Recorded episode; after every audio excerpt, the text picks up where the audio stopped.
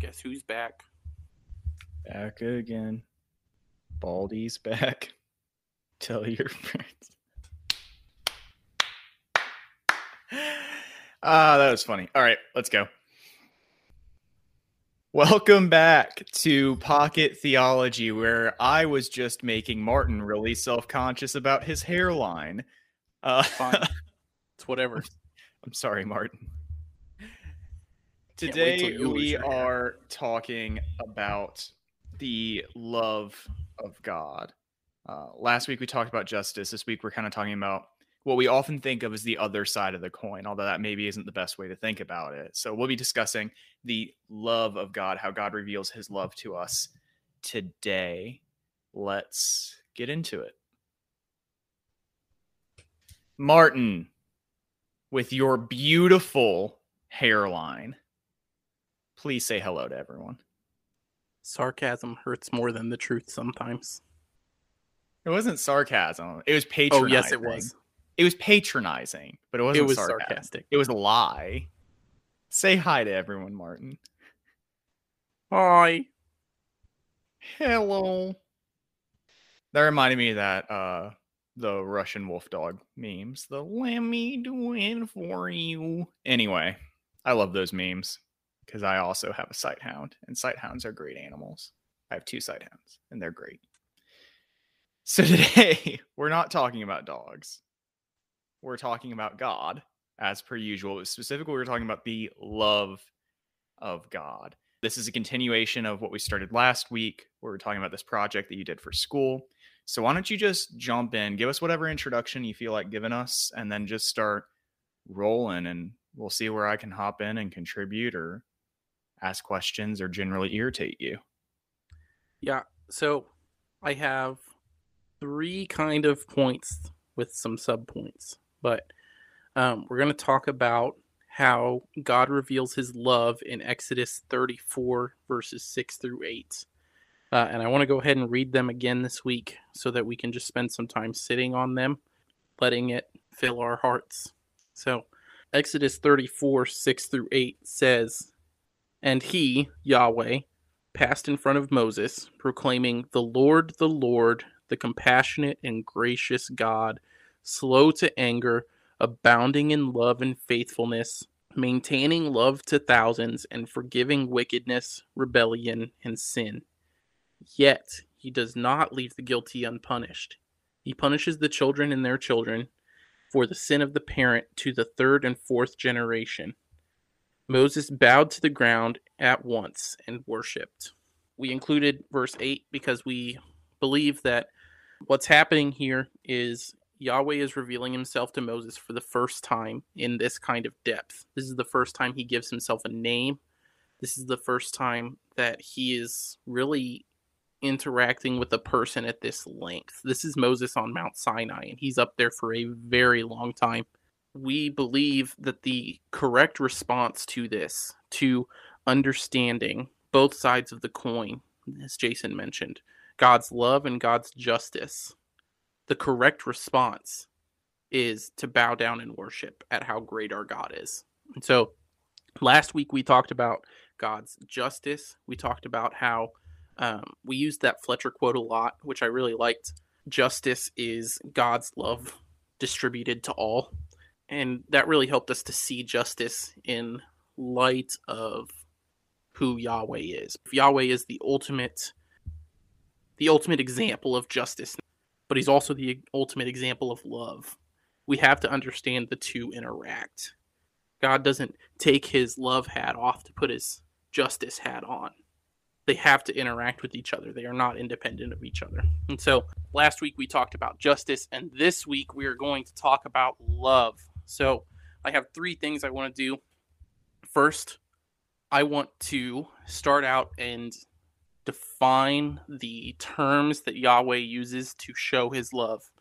And then after that, we're going to talk about um, what God's love does for his people. And I have two examples of that. So, First off, Jason, I'm going to ask you to help me out on some of these. So, the first term that Yahweh uses to describe his love is the compassionate, right? So let me ask you, Jason, how would you define compassion? I think I would define compassion as like someone who, like, kind of like sympathy, like they feel for other people, but sympathy is like just a feeling. If you're compassionate, then you don't just feel for someone, you like do stuff to make things better. Like you care enough to act in their favor. It's a good it's a good Greek definition, you know.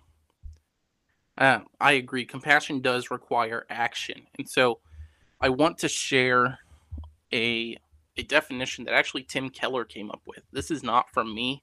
For those of you that don't know, this clump of verses that we're talking about is one of the most referenced verses in the Old Testament in the rest of Scripture.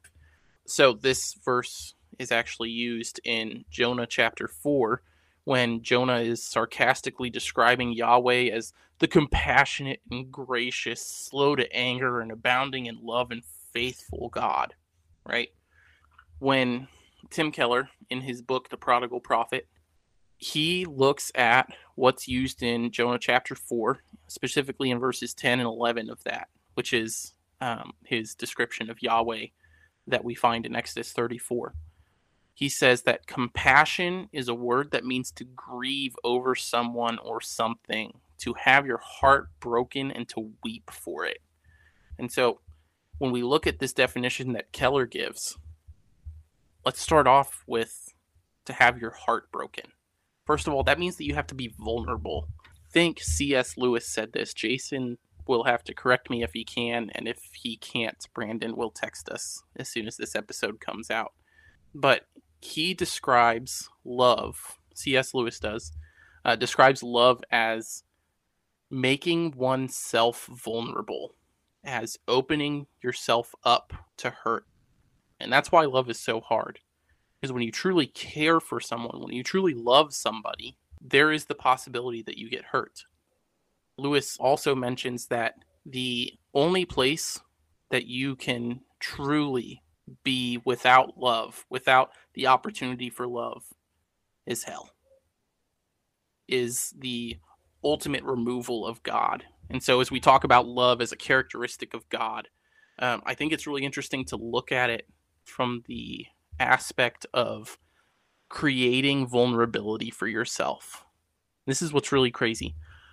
When you look into scripture, there's absolutely no place that teaches that Yahweh had to create. He could have been just hanging out on his own. He would have been fine if he was in, if he was an introvert. He'd love it. As we God can't be introverted. That's a podcast for another time. But God cannot be introverted. He also can't be extroverted because if you're talking about like yeah, like how you regenerate energy, then yeah, I guess you're right. But Yahweh did not have to create the world. He did so as an act of love, as an act of opening himself up for hurt, which we did. If you look at the creation narrative, God creates human beings in his own image and he loves them. They were they were, you know, good and then they broke the image by introducing sin into the world and that was, I think, if we were to apply Tim Tim Keller's quote about a broken heart, I think that that would be the first instance of God, God's heart breaking, is when His creation chose not to worship Him, and that's that's a really tough way to look at that. First of all, that when you look at your sin as breaking the heart of God, when you look at what Adam and Eve did as the first time that that happens. It, I mean, I'm tearing up currently just thinking about it, and I I don't cry easily. I, I almost cry easily. And there's and I, a like when we think of someone's heart being broken, we think of like the angsty teenager crying about their girlfriend breaking up with them or something. Like, because most of us have been there, you know. Uh, not Martin because he's perfect and he only dated one girl his entire life and now he's married to her and they have a kid together. But yeah. most of us, most of us have done that. Um, when we're talking about God's like heart being broken, us hurting God, when He created us and gave us the ability to act outside of His will, this is God. He's eternal. He's 100% justice, 100% mercy, 100% love and he created these beings that broke the things that he created, that shattered his universe. And then, for the first time in the history of everything, for the first time in eternity, they chose to act in a way that was not aligned with God's will. Like that's I don't know that's a kind of hurt we can we can understand. Like it, it would be such a deep level of betrayal. I think beyond even the worst kinds that we can think about, worse than adultery, worse than when children disobey their parents or reject and estrange themselves from their parents when they grow older. Like it's such a deep thing because it's so it's so contrary to how everything was designed. It's so contrary to God's very nature. And it in a very real way breaks all of creation. Like that's that's just a different level.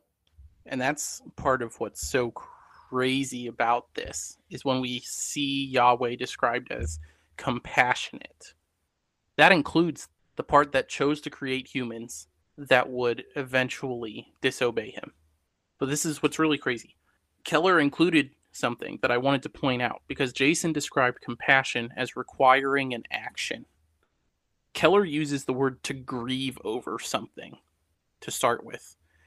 And grieving is a process that you have to choose to go through. And I think that's the action involved in this specifically the grieving process doesn't just happen. You have to choose to go through it.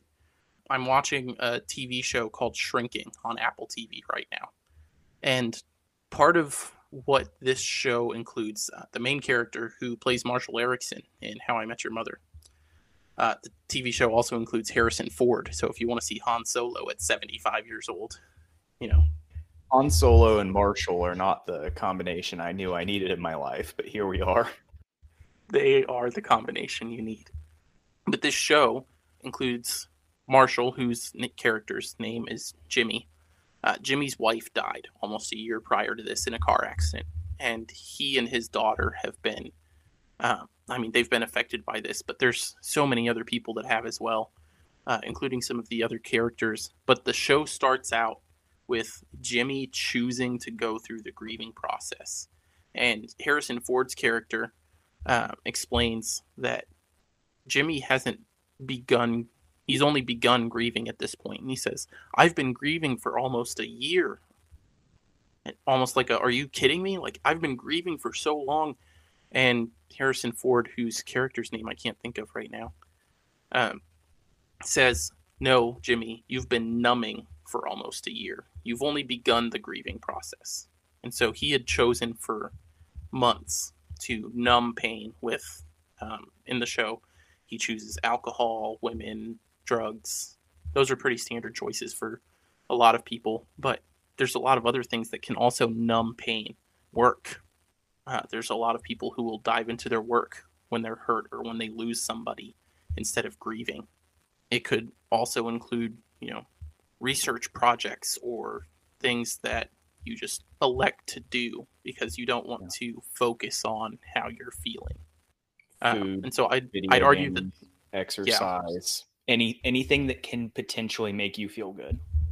Yeah, and so I would argue that grieving is the action in compassion here, uh, and we see that Yahweh grieves over the lostness of humanity. That's the first word that we're going to define. The next one I think is really interesting. So, Jason, I'm going to ask you again to uh, attempt to give me a definition for this. I don't think you're going to get this one. I know it's a trap, but I'm still going to try. so, Jason, how would you define gracious or how Yahweh sees graciousness? Okay, so the cheap cop out is graciousness is the quality of being able to give grace without using the word grace.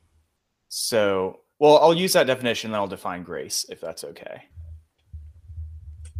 So I would say that grace is the granting. I'll, I'll use a really standard like preacher definition: the granting of unmerited favor, giving to someone something they do not deserve and have not earned. Okay, so this this term for graciousness found here in Exodus 34. Um, this is really interesting. This term is not used to describe anything that humans do in the Old Testament. This is exclusively used as a quality of God. It's an adjective or a describing word. So it's a, a quality of God, which applies to his willingness to hear the cry of someone who is in debt to him. So, a good example of this would be the prodigal son when he comes back, right? Uh, for those of you that don't know the story, the prodigal son goes like this A man has two sons, and one day the younger son says, Give me my inheritance. I'm tired of this place. I want to go do my own thing. So the younger son ends up leaving with his inheritance after dad says, Okay, fine. Um, and he goes into the city and he spends all of his money on frivolous living, women, drugs, alcohol, like like Jimmy, right? The big three.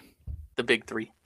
Um, I'm also going to include like other random things. Like I guarantee that if this a really fast chariot, yeah, if he lived in the 21st century, he'd buy like a PlayStation Five and probably a couple of them. Yeah, he had like the finest backgammon board ever to exist.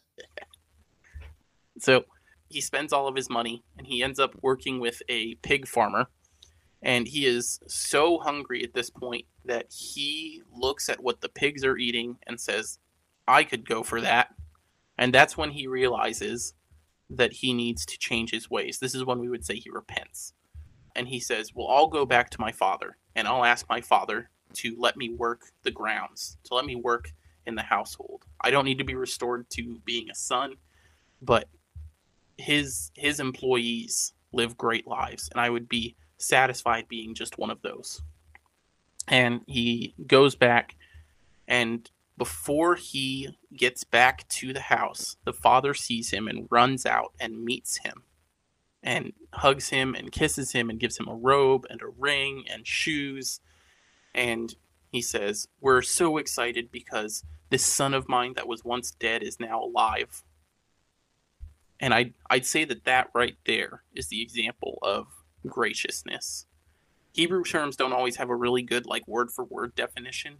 I think that's the really good image definition. The fact that the father not only was willing to hear the son out, but that he came out to meet him with excitement, with glee, that he was willing to not only restore him to being a servant, but to restore him into being a son again.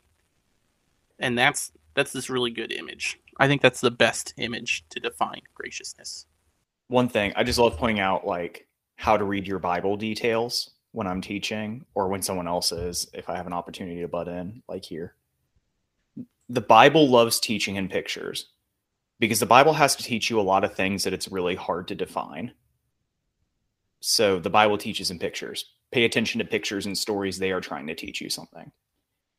Um, the other thing, well, are you are you done defining your terms yet, or do you have another one? I'm done with that one. I have three more. Okay. When you're done, come back to me because I have a detail about love being vulnerability I'd like to touch on. Okay. But go ahead and finish your last three.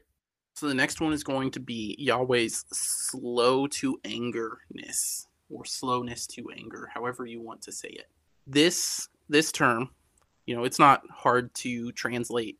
You know, it's not difficult to see, but it's exemplified in an image, specifically in the image of Jonah.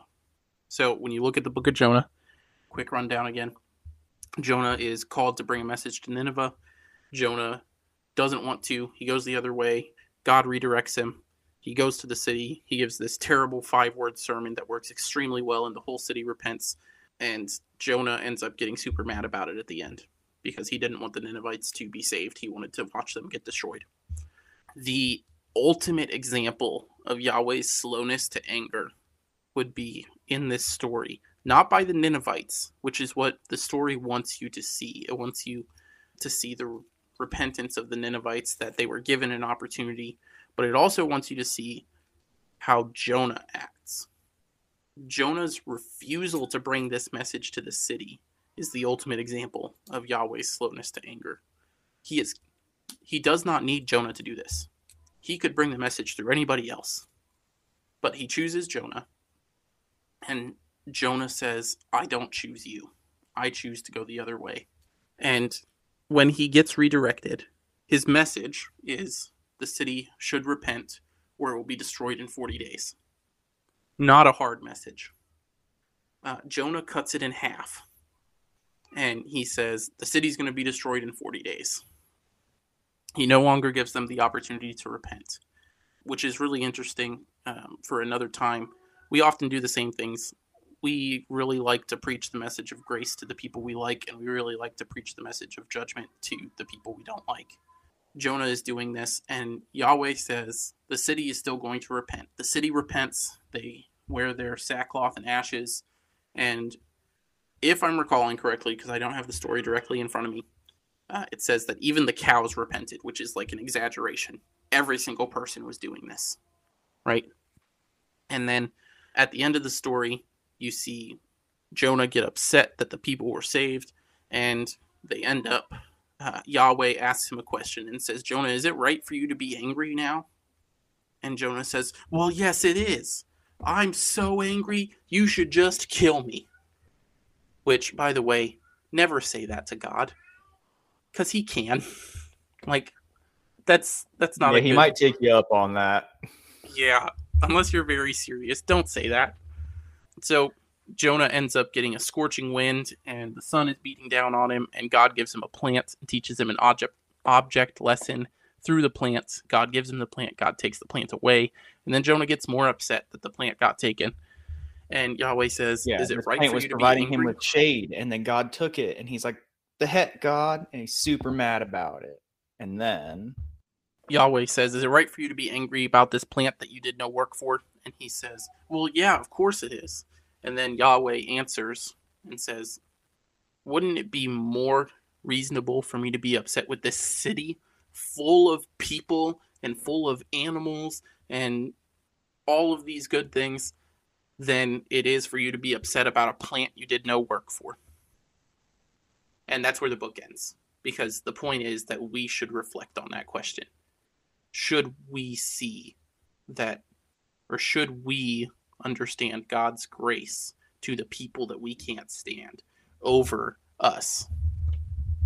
And so, same place, by the way, the prodigal son ends. The story of the prodigal son, his brother is sitting outside of this giant party, is getting thrown for his brother.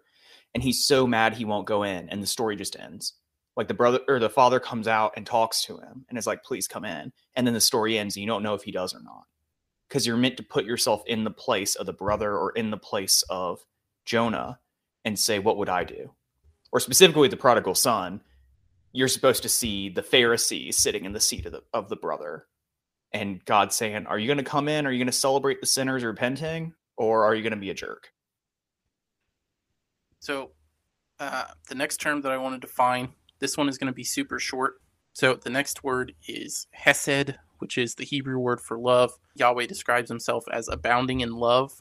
The best definition would be a sacrificial love. This this word characterizes Yahweh himself, and so essentially any way that Yahweh would act would be love.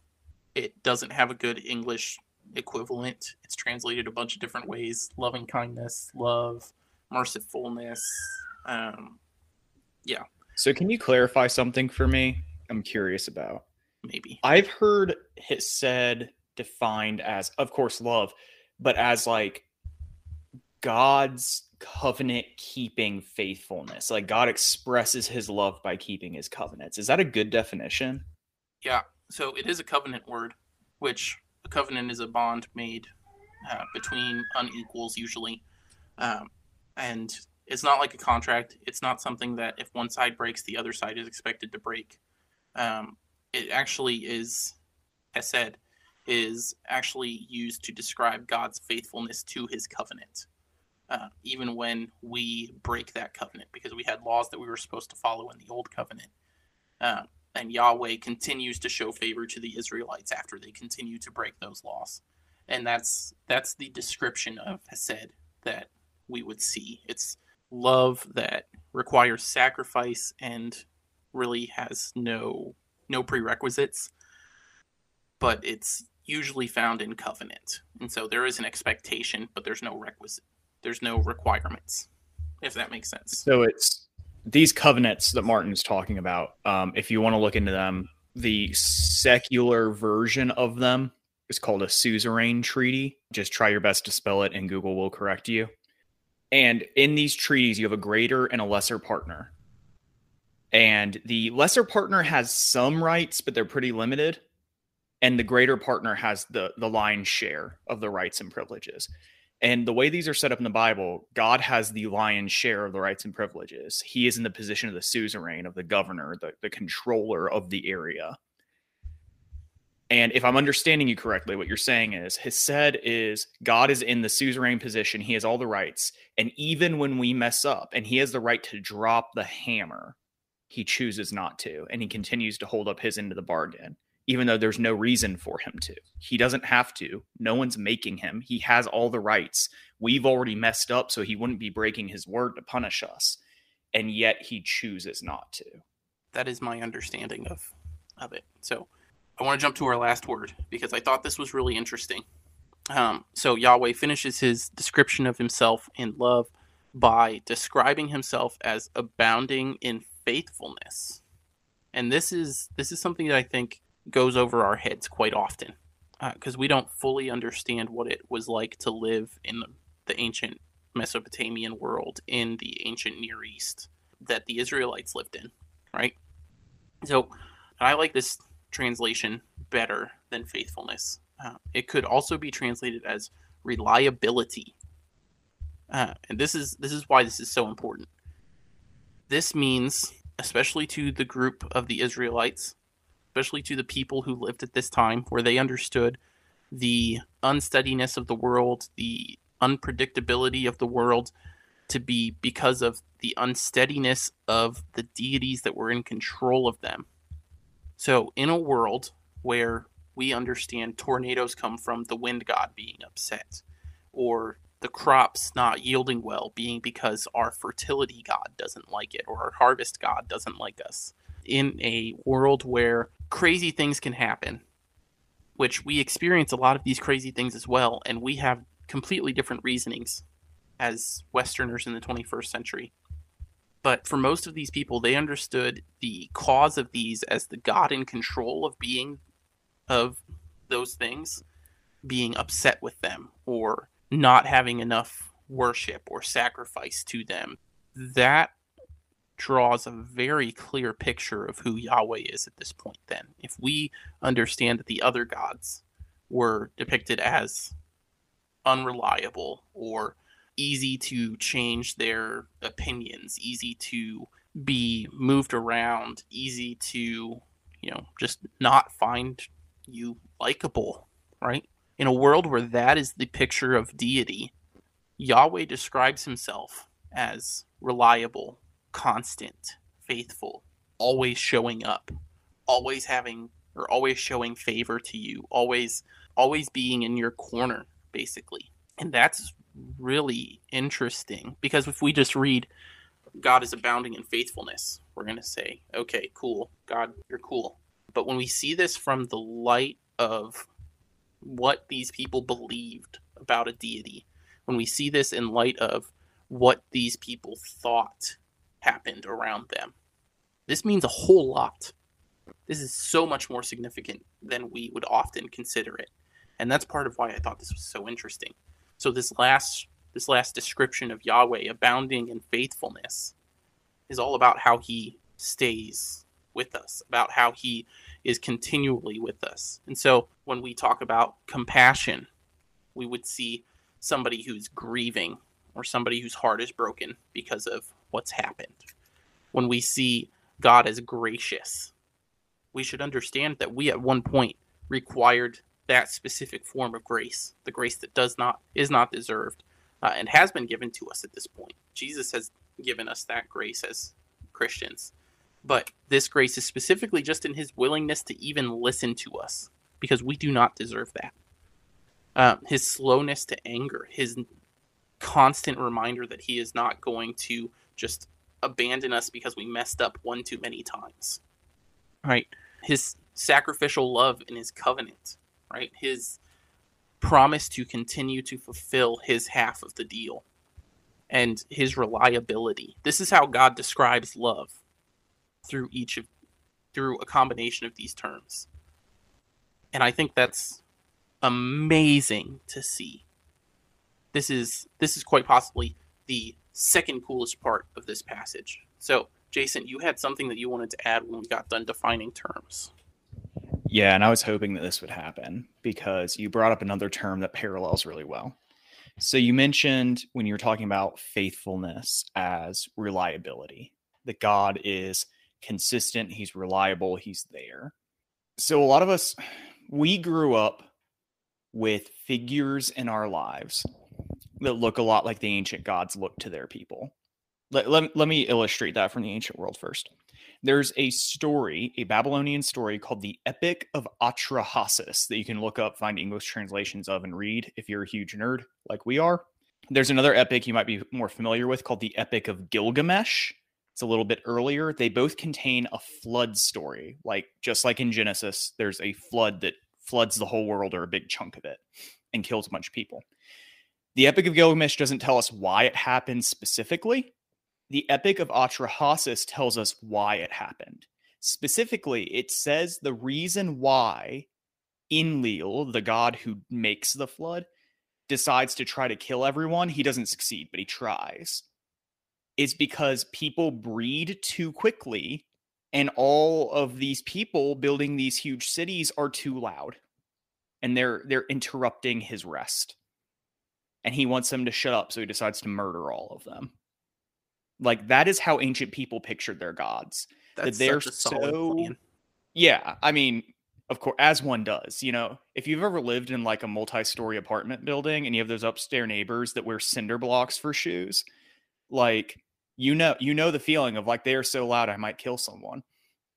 But Enlil decides to go forward with it and just genocide the entire human species that's how people thought of their gods. And some of us grew up with people, obviously, hopefully not that bad, but like people who only liked you when you were worth it, only liked you when you did the things they wanted you to do. Some of us grew up with parents who withheld affection when you messed up, when you didn't make the grades, when you didn't perform well enough in sports, uh, when you didn't toe the line just right, or you dated someone at some point who would whenever you did something they didn't like, then they would go and hit on someone else or they'd go and cheat on you and then tell you about it just to get back at you. Or you grew up with friends that they were your biggest supporter until you did something they didn't like. And then they'd start some horrible rumor about you and try to, you know, ruin your social life or whatever. You can You fill it in with terrible choices in friends and significant others. I've never had anyone like that. I'm gonna be honest. I also didn't have you are- friends. then you are immensely lucky. And and I- some of you you are lucky. You're like, I don't know what you're getting on about. But most people, I think, have experienced something like that. Someone who is manipulative. They just they use you for their pleasure. And then when you don't toe the line, then there's consequences, really, really harsh consequences. That's how ancient people thought of their gods. You can't trust someone like that. And that's why, hopefully, if you've had people like that in your life, you end up cutting them out of your life because you can't trust them. But ancient people were scared if they tried to do that to their gods, their gods would would punish them. So your only recourse because you can't get away from a deity, your only recourse is try to keep them happy and then they won't hurt you. It's an abusive relationship. A lot of ancient peoples had frankly abusive relationships with their gods. And the contrast to that is God's love, his willingness to be vulnerable for our benefit. And there's no story that illustrates that better than Jesus' incarnation. God is, the fancy word is impassible. He's unchanging. I'm gonna talk about Jesus' incarnation in a second, so don't hit it too hard. Okay. So just a little bit of an illustration. I'll steal a little bit of your thunder, but not all of it. God is unchanging, the fancy word impassible. And he puts himself in a position where he can experience change, where he can be physically hurt, where he can be rejected, where he can be crucified and even die. And he does that for you. He makes himself vulnerable because of how deeply he loves his creation. Like, if that doesn't show you the difference between how people used to think of their gods and what our God is like, nothing will. Like Jason kind of pointed out, the ultimate example of God's love is his willingness to provide the ultimate sacrifice to justify his people. And there's not a passage that really exemplifies it better than John 3:16. And if you have it memorized like I do, you just say it. I'm going to I'm going to say it out loud. Uh, For God so loved the world that he gave his one and only son that whoever believes in him shall not perish but have eternal life. This passage exemplifies what Yahweh's love means. It means that because he loved the world, I'm going to break it down into pieces. Because God loved the world, he sent his son, which is also himself, by the way, so that he could experience physical pain, so that he could be tempted in the ways that we were, so that he could do all of these things. He could perform miracles to show people his deity. He could teach people the correct understanding of the law. He could redefine the way that the people who the people of God lived. He did all of this because he loved us so much. And ultimately, he dies what Paul describes as an embarrassing death. Not just an excruciating death, but an embarrassing death. Death that ultimately, for most people who had not listened to Jesus, who did not see his miracles, who just knew about the guy and said he's out there, told them this guy was a liar because he is being crucified in the same way that thieves and murderers are. He's done something wrong, clearly. But he loves the world so much that he would sacrifice his son in such a way that they could spend eternity with them So that they could spend eternity with them. And um, Millard Erickson, um, the guy who I mentioned in last week's episode, um, not Joseph Fletcher, but the guy I talked about after that, uh, he wrote one of the textbooks that I have, right? And he's talking about God's love, and he says something along the lines of, um, we might think that the ultimate love, right? Or we might say that because God loves us, he should just forgive us. But in reality, the better example of that love is his willingness to give up for us. Could he just wave his hand and say all is forgiven? Theoretically, yeah. But the ultimate love is in that he sacrificed for us and that it actually cost him. Cost him a lot, actually. And I think that's really just a beautiful picture of that. So, because God is loving, he provides the ultimate sacrifice to justify his people. But there's another thing that God does because he loves his people. Uh, and if you have your Bibles, you can pop open Jeremiah 29 11. Uh, for I know the plans that I have for you, plans to prosper you and not to forsake you. That's the Martin paraphrase translation. This is my mother's favorite Bible passage, so I have a pretty good paraphrase of it. Uh, she posted it in our house all over. When we look at this passage, we usually, you know, interpret it as God has something for me. I have great things that will happen, right? It's very self focused, and it's not the intention of Jeremiah. Jeremiah's intention is to display God's love to protect his people. Jeremiah writes to the Israelites in exile when they are beginning to question whether or not they're going to get out. When they are beginning to question whether or not they are there because they did something wrong or because God doesn't exist. And he writes to them saying, God knows the plans that he has for you. And it is not to hurt you, it is not to uh, make you question him, it is not to watch you suffer. It is specifically to prosper you. It's going to be good for you. And eventually, after the Israelites return from exile, comes their Messiah. The the ultimate king, who is the continuation of Israel, right? The true Israel, he's called somewhere. I can't think of off the top of my head. Um, but he is the completion of that Old Testament or that Old Covenant. He is the the ultimate perfection of it. Those people, Jeremiah also writes uh, a couple chapters later about the law being written on their hearts instead of on stone. Uh, and no one exemplified that better than Jesus. The law was written on his heart. He understood the message of the law. He lived the law in its message. And so uh, when we see God, God's love, the biggest example is in how he protects his people, not as individuals, but as a whole.